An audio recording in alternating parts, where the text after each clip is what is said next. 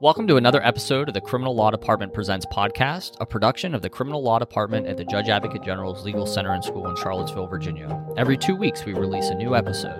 Today, we're going to have a conversation about a recent opinion from the Court of Appeals for the Armed Forces. Please note that these episodes may contain facts and circumstances surrounding criminal trials. Listener discretion is advised. All rise. Hear ye, hear ye, hear ye. The Honorable United States Court of Appeals for the Armed Forces is now open and in session. God save the United States of America and this honorable. Welcome back to another episode of the Criminal Law Presents Podcast. I'm Major Adam Kostick, and today I have the pleasure of being joined by Major Rheanne Wentz. Major Wentz, welcome to the Criminal Law Department. This is your first podcast. It is. I'm so excited to be here uh, with the criminals and to be on the podcast for the first time. It's, it's exciting. What uh, what cases are we going to talk about today? Today we're going to talk about United States versus Lattin and United States versus Shields. And fundamentally, both of these cases are dealing with the reasonableness of how law enforcement agents engaged in the search of digital evidence. It's important to note that both of these cases involve a determination of whether a judge abused their discretion, which means that a different case with different facts could result in an entirely different conclusion. But I am getting ahead of myself, and we can talk about the facts of those cases uh, as we move on. Sure. So in the simplest form, how would you distill the two cases down? The standard of reasonableness from the Fourth Amendment applies to every search, and it applies to every aspect of the search that law enforcement is conducting. And that is a big part of what the court is going to consider, even when we're searching digital evidence, which the founders could not have contemplated when they drafted the Fourth Amendment. Do you mind telling our listeners a little bit about U S v. Lattin? Absolutely. United States versus Lattin is an Air Force case. In January twenty nineteen, First Lieutenant Lattin took Cadet A W to his apartment, where he engaged in a series of sexual offenses. Cadet A W subsequently reported this. During the course of the investigation, the Air Force Office of Special Investigations, or O S I, obtained a search authorization for Lieutenant Lattin's phone.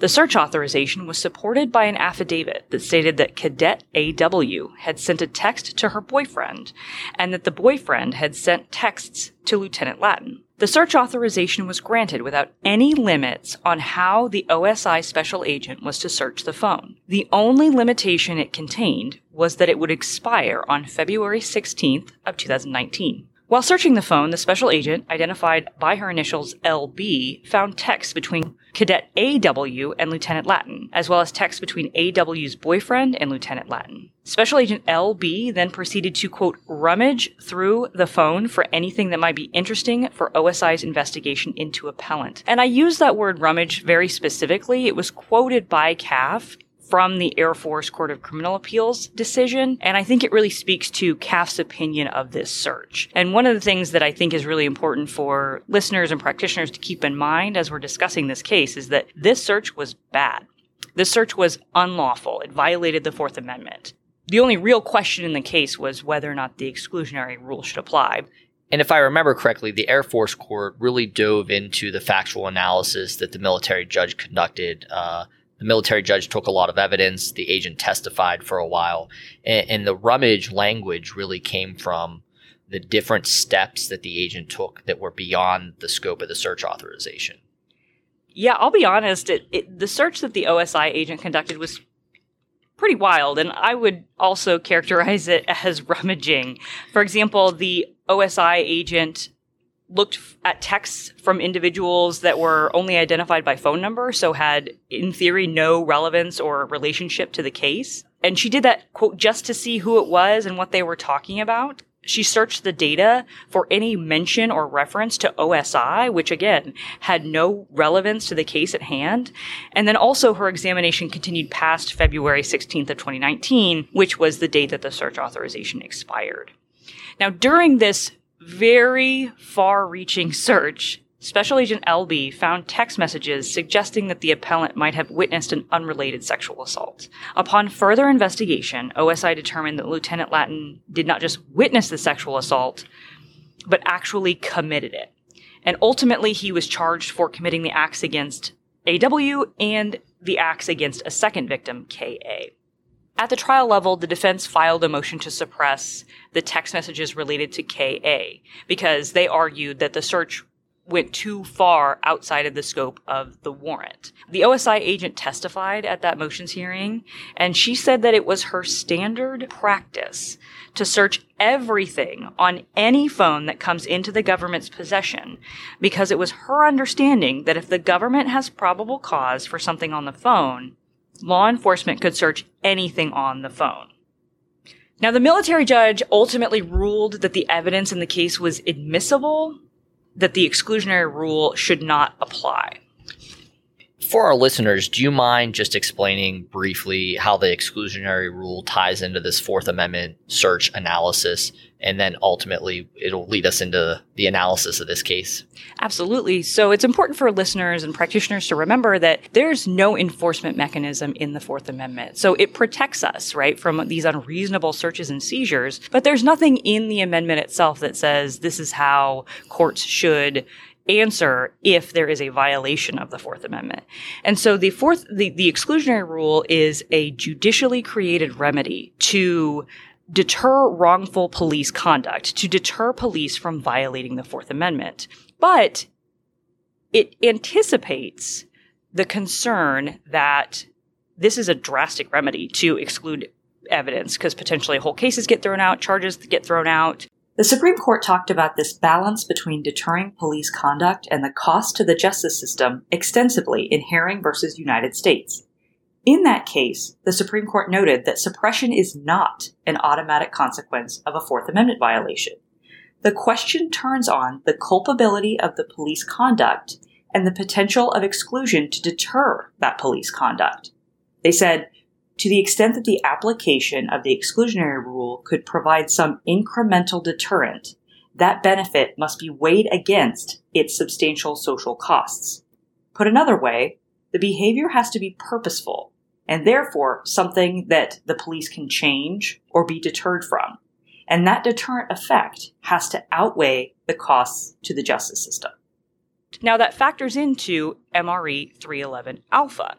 Which states that generally evidence that is obtained unlawfully, so in violation of either the rules or the Fourth Amendment, is inadmissible against an accused if the accused makes a timely motion to suppress, the accused has a reasonable expectation of privacy, and the exclusion of evidence results in an appreciable deterrence of future unlawful searches or seizures, and the benefits of such deterrence outweigh the costs to the justice system.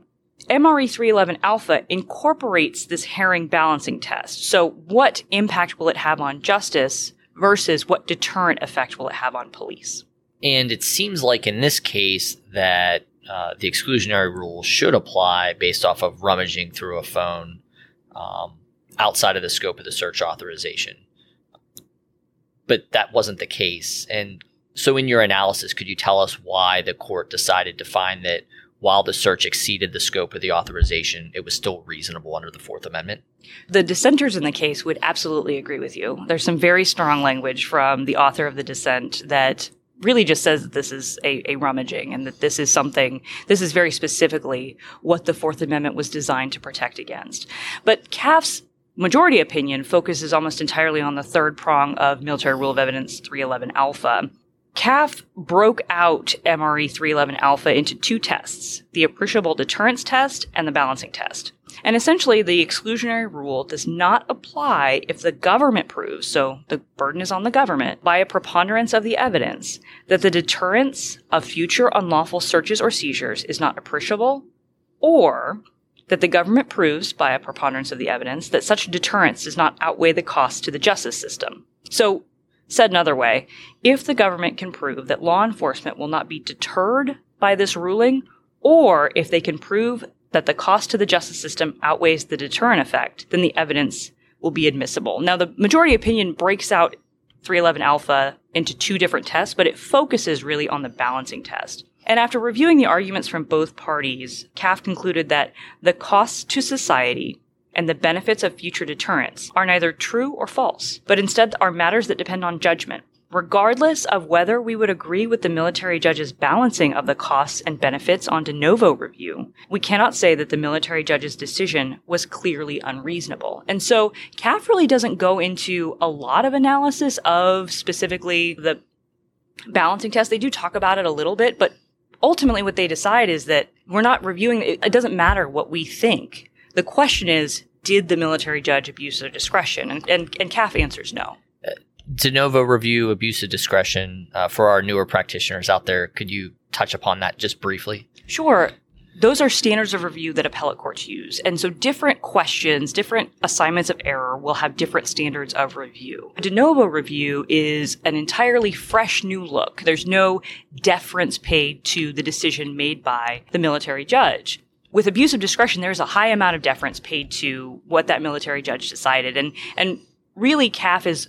This is glossing it over quite a bit, but really C A F's only going to disturb that decision if it was clearly erroneous. Did the military judge get the law wrong, or did the military judge get the facts wrong? And so in this case, the military judge did not abuse their discretion. Yes. C A F upheld the Air Force Court of Criminal Appeals decision and upheld the military judge's decision and, and decided not to apply the exclusionary rule to the two thousand eighteen text messages that the O S I agent found.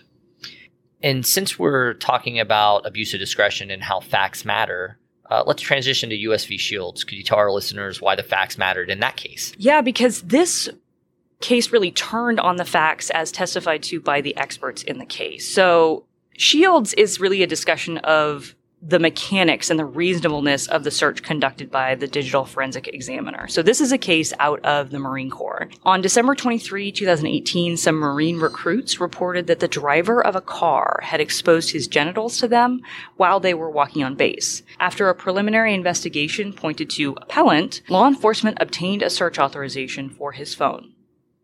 The search authorization allowed law enforcement to search for all location data stored on the appellant's phone or within any application within the phone for the twenty-third of December, twenty eighteen. The Digital Forensic Examiner, or D F E, used Cellebrite to organize the data that he had extracted from the phone. And Cellebrite is a software that law enforcement uses to pull the data and then organize it and review it. The D F E couldn't find any relevant location data in the folder on Cellebrite that said location data, so he started to broaden his search because his search authorization allowed him to look for location data. It didn't specify where or in what form, so he broadened his search. And he began to look at photos. Now, this might seem a little unusual, but as he testified, the D F E knew that images or photos often contain G P S or location information. And so he opened the images category. He sorted the images first by file size in descending order. Now, again, why would a D F E do this? Well, it's because user-generated images are bigger. And so what that means is that photos that the person has taken, of which the location data would be relevant, are going to be some of the biggest photos. And so he sorted them by size because those would be more likely the photos that he has taken, as opposed to, say, photos that he received by text messages. Photos that he took would be the largest thing. And so the D F E organized by size first. He then, before he could apply a filter to filter by date, to sort by date, he noticed a thumbnail of what appeared to be child pornography. He stopped and obtained an additional search authorization at that point.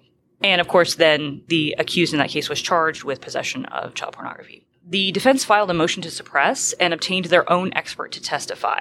The military judge at the trial level ruled in favor of the government and held that the search was conducted lawfully. And the issue that C A F granted and the issue that C A F considered was, again, whether or not the military judge abused their discretion in denying the motion to suppress.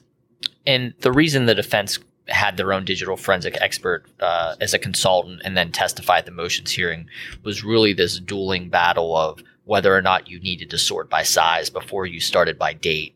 And it ultimately came down to the judge's decision on on whether or not each of those interpretations of how to search a phone were reasonable. Exactly. Yeah, it, it, that was going to weigh heavily because how to search weighed into the reasonableness of the search. The military judge needed to understand the technology in order to understand if the search was conducted reasonably, because not a lot of judges, I don't know any judges that would have the requisite knowledge to make that determination without expert testimony. And the appellant, based upon the testimony of their ex, uh, of their expert, uh, argued sort of two things. One, that sorting by size rather than date was unreasonable. And two, that after sorting by size, the examiner could not have seen the suspected child pornography without scrolling. So there was a window where he, the D F E could see images, and the defense argued that he could not have seen the C P if he had if he hadn't been scrolling, which means they argued that he should have stopped and put the date filter on before anything else happened. And because the D F E scrolled, then the image was not properly within plain view. Because, as we remember, in order for plain view to be an exception, the person that views the contraband or the evidence has to be there lawfully, right? So in, in a physical context, we think about going into an apartment. You know, you have a search authorization and you walk in, uh, the police officers walk in and they see something. So based on what you just told us, how did that all factor into the military judge's analysis and ultimately C A F's analysis in this case? At the trial level, the military judge determined that the government's D F E did not engage in an unreasonable search, despite testimony from the defense expert that there may be a better way to search. Specifically, the defense expert testified that the D F E could have sorted by date and then by size. But for C A F, that wasn't enough to make the search unreasonable and therefore a violation of the Fourth Amendment. C A F agreed with the trial judge and found that the government D F E did not sort of indiscriminately rummage, like we were talking about with Lattin, didn't indiscriminately rummage through Shields' phone. There was a reason and a thought process and a purpose behind why the D F E was doing what he was doing. And then for the second part about the scrolling, uh, again, C A F found that the military judge at the trial level did not abuse their discretion in finding that the examiner did not scroll to see the suspected image of child pornography. So the government expert testified that he could see the image without scrolling. And the facts came out that the default for Cellebrite was to see eight images and the suspected child pornography was at ten images. So the question was, did the D F E improperly scroll and then look in a place where he shouldn't have been and therefore it wouldn't be in plain view? But the defense expert testified that the default for Cellebrite was eight lines or eight images, but that could be affected by things like screen resolution and monitor size. And the military judge did not explicitly conclude, but by implication concluded that the D F E did not scroll, which C A F found was re- a reasonable conclusion from the evidence they had in front of them, the military judge had in front of them. For both arguments by the appellant, C A F found that the military judge did not abuse their discretion because they had the evidence in front of them. They had these facts in front of them, and so they didn't get the law wrong and they didn't get the facts wrong. And so C A F said that this is not an abuse of discretion. For the practitioners out there, Major Wentz, what what is the ultimate takeaway from these two cases? Well, I'm new here, so I hope I can have more than one takeaway because I have a couple. So the first thing is that this, and this is really focusing on Lattin, but I think it applies to both cases. For government counsel, you have to understand what your law enforcement officers are being taught and how they understand what they're being taught and how they're applying that training. I think Lattin was really a windfall for the government. I think in another case with other facts, it could have turned out very differently. And that kind of brings me to my second point, that C A F noted in both cases that different facts, different judge could have come out differently. So it's important for practitioners not to rely on these cases for the idea that these searches were necessarily okay. In Lattin, they were very specific that this was an unlawful search. But it all comes down to the military judge's conclusion on what is reasonable. And I think your point is absolutely correct that facts matter. And so if you're the government or the defense, you need to develop your facts and your motions. And before you even write that motion, you need to investigate to ensure that what you're saying and presenting will help advance your position or argument. And you need to understand the tech. I agree with all of that, but you need to understand the tech as part of your investigation. Uh, I think uh, there's a lot of practitioners who sort of vaguely understand how cell phones work. You know, they understand how to use their computers. They understand a lot about technology. A lot of practitioners are probably what they call digital natives, but this is a very unique area of the law and of law enforcement investigation that practitioners have to understand really, really well in order to present it to the judge for them to make a decision. The other point for practitioners to consider is that the language in the search authorization in Shields was very broad. An appellant in that case didn't argue that it was facially invalid. And I think this case really presents the sort of constant friction that courts have had to deal with in trying to apply the Fourth Amendment to the digital context. The Fourth Amendment, remember, requires that the search authorization particularly describe the places to be searched and the things to be seized. And in a physical space, that's easy to do, but in a digital space, it's much harder to do. And being able to search anywhere that there could be location data is going to give law enforcement access to most, if not all, of the accused's phone. Now, this case references United States versus Richards, Uh, which held that in the context of cell phones and computers, a search method is not unreasonable simply because it is not optimal. And Richards is a really helpful case for those folks dealing with walking that fine line between the Fourth Amendment's requirement for particularity and the places to be searched and effective law enforcement investigations. Searches have to be expansive enough to allow investigators access to the places where incriminating materials may be hidden, yet not so broad that they become the sort of free-for-all general searches the Fourth Amendment was designed to protect. Major Wentz, I think uh, we're getting close on time. Is there anything that you want the field to know before we wrap up this episode of C A F Chats? Yeah, I think the big thing for everyone to take away from this is to get to know the tech, get to know your experts, and really understand the nuances of how the facts make every single Fourth Amendment case just a little bit different. Thank you so much for joining us here today on C A F Chats. Uh, we look forward to hearing more from you, Major Wentz. Welcome to the department again, and we look forward to having our listeners back on our next episode. Thank you so much.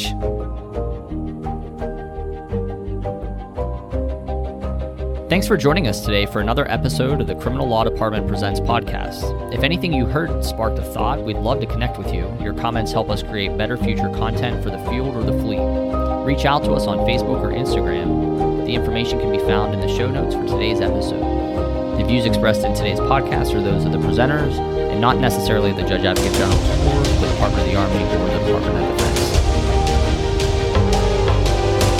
Thanks, counsel, for both sides. And the court will stand in recess until further order of the court.